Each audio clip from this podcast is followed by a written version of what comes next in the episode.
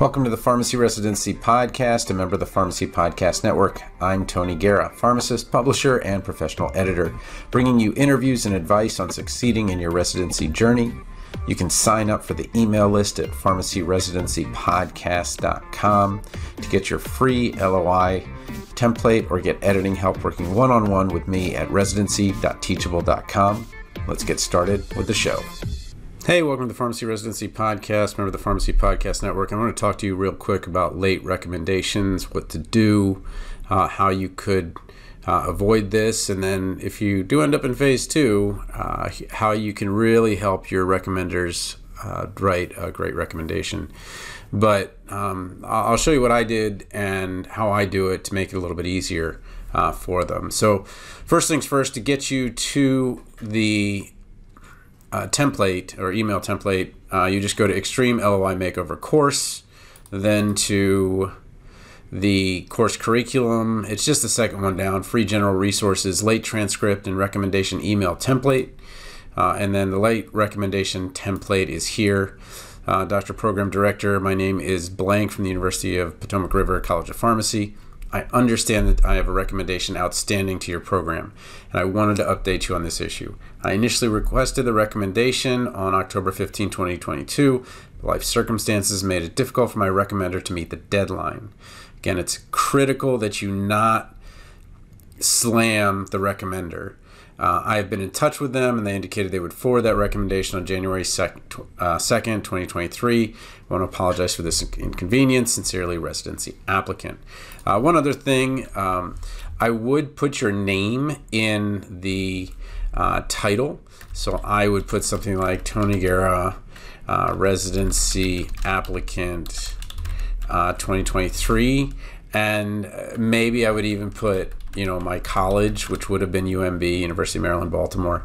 Uh, you know, residency applicant 2023, and then uh, recommendation or something like that. Uh, recommendation letter. Uh, something like that. But what you want to make sure is that it's really easy for them to find in their inbox because they are getting flooded right now. Uh, you know, the residency program coordinators and the RPDs. Uh, but let's take a little look at Reddit, and there was a great little post on these late recommendations there. Okay, there's actually three of these that I want to bring to your attention. First one is LOR follow up uh, with jazz like hyphen fish hyphen 2380. Uh, I asked one of my clinical preceptors for LOR for PhORCAS about two weeks ago. She still hasn't uploaded yet. How do I email her without sounding pushy? She's usually busy. Don't want to leave it up to her in chance she forgot. Uh, I don't want an email during a holiday week. So, how should I ask without sounding too pushy or anything? Um, so, one person said, you know, you just have to do it, just be polite. And then someone actually created a template as well uh, and said, I'm one of those preceptors that needed reminding this year. So, some preceptors will actually be like, oh, thanks, I, I did forget. Uh, I have many, many students that I have to do this for, and I appreciate you letting me know. Uh, but this is uh, what they said. Dear Blank, I hope this email finds you well. I'm following up with all my preceptors to see how the letter recommendation process is going with PhORCAS. Uh, it's little h. Uh, please do not hesitate to reach out to me if you would like any more information, any hype, any space more information about each of the programs I've applied to, or if there is any other way I can help with the process. As a reminder, my first application deadline is blank. Again, I want to thank you for taking the time to write a letter for me. I know things get busy at the end of the year, and I appreciate you taking the time to support me, my future career plans. Happy holidays to you and yours sincerely. And this one got a, a number of upvotes. Uh, the big thing is, yes, be polite, and you do want to, to talk to them about that. The big thing is the, the deadlines. Um, but the, the easiest way to make sure that you get a good recommendation and make it easy for them is to have already written it for them. So here's the recommendation form, and it's really not hard to say, hey, this is what I feel my strengths were. It was oral communication skills where I did blank, and you provide some comments. And I felt that I was really able to ability to I really had a good ability to organize and manage time using those exact words. Uh, when I did this, this, and this all in the same week, Uh, and then I felt I worked really well with my peers and communicated effectively. And maybe there were other APPE students there at the same time. So there's nothing wrong with saying these exact things, especially if you have comments from your uh, grade in uh, whatever um, e-value or uh, however your pharmacy school does it.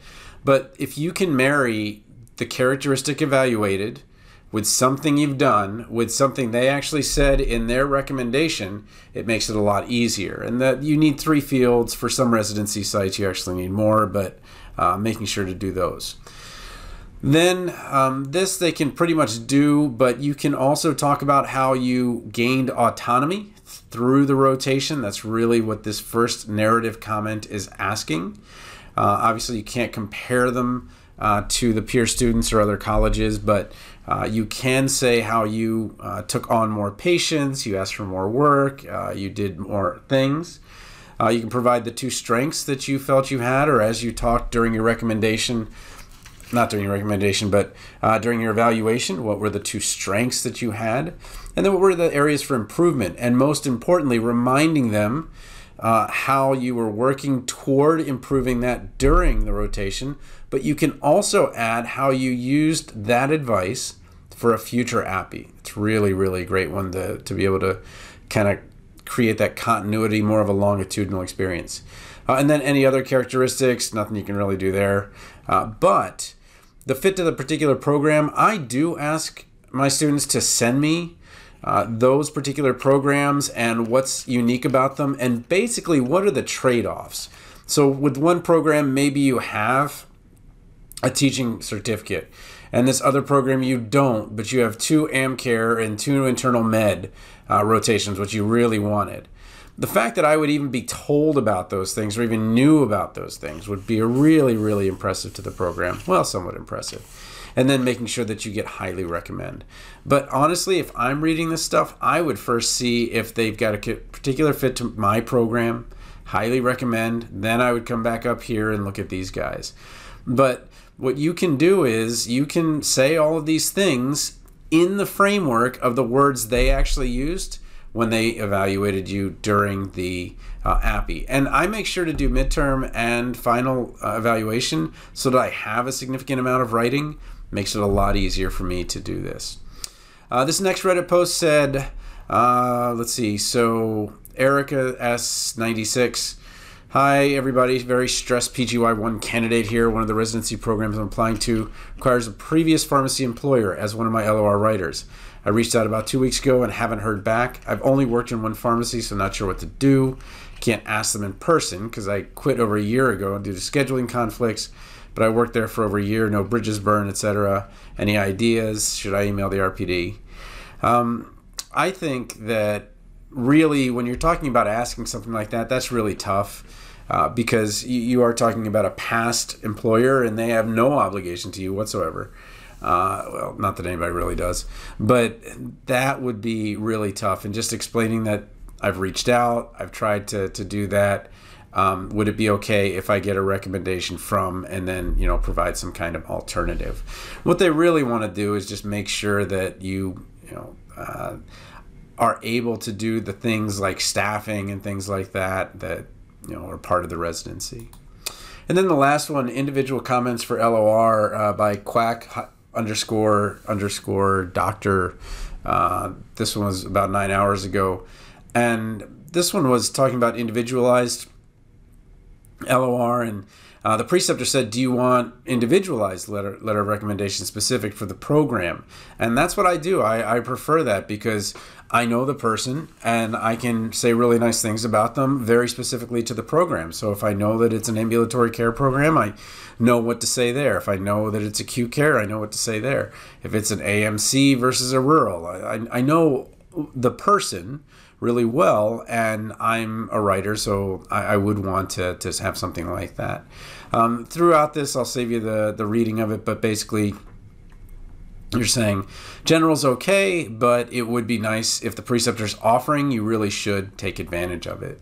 Okay. Um, so, kind of coming back to this whole idea that um, you know you kind of have to beg for this uh, letter of recommendation follow up you know, I, I, it's a pet peeve of mine. If the student is good enough to get a recommendation, in some way or another, they probably saved this preceptor a lot of time. And I think that waiting to the last minute is unreasonable. I think that if they saved you many, many, many hours of work, then you really should kind of get on the horse and, and get these recommendations done. But uh, again, you don't have control over it. What you do have control over is the communication that you have. And what you want to do is make sure that that communication keeps you in the mix. Because if you don't communicate this to the program and that deadline passes and you just don't have the right number of recommendations, it could be over. But if you had communicated before, that's a lot easier to say, well, I, I did send you an email about it, and you know, I really, really do want to apply to your residency, uh, and you know, so forth and so on. All right, so need my one-on-one help. You know where to get me, residency.teachable.com. But again, uh, letters of recommendation. I get it; it's tough uh, to to ask for these things, but uh, really, this year, ASHP decided that we are not going to have a standard single day where it's due for everybody. Uh, that we're going to continue with the way it was, and this is kind of how you have to go. So, uh, grab the template at residency.teachable.com. Thanks for listening to the Pharmacy Residency Podcast, a member of the Pharmacy Podcast Network. You might also like to check out our available residency audiobooks at pharmacyresidencypodcast.com forward slash books, where you can get your first book free if you've never been on Audible before, or work one on one with me as a professional editor at residency.teachable.com. Feel free to send an invite to connect with me, Tony PharmD, on LinkedIn, or email me at tonythepharmacist at gmail.com with questions. Music was by Policy.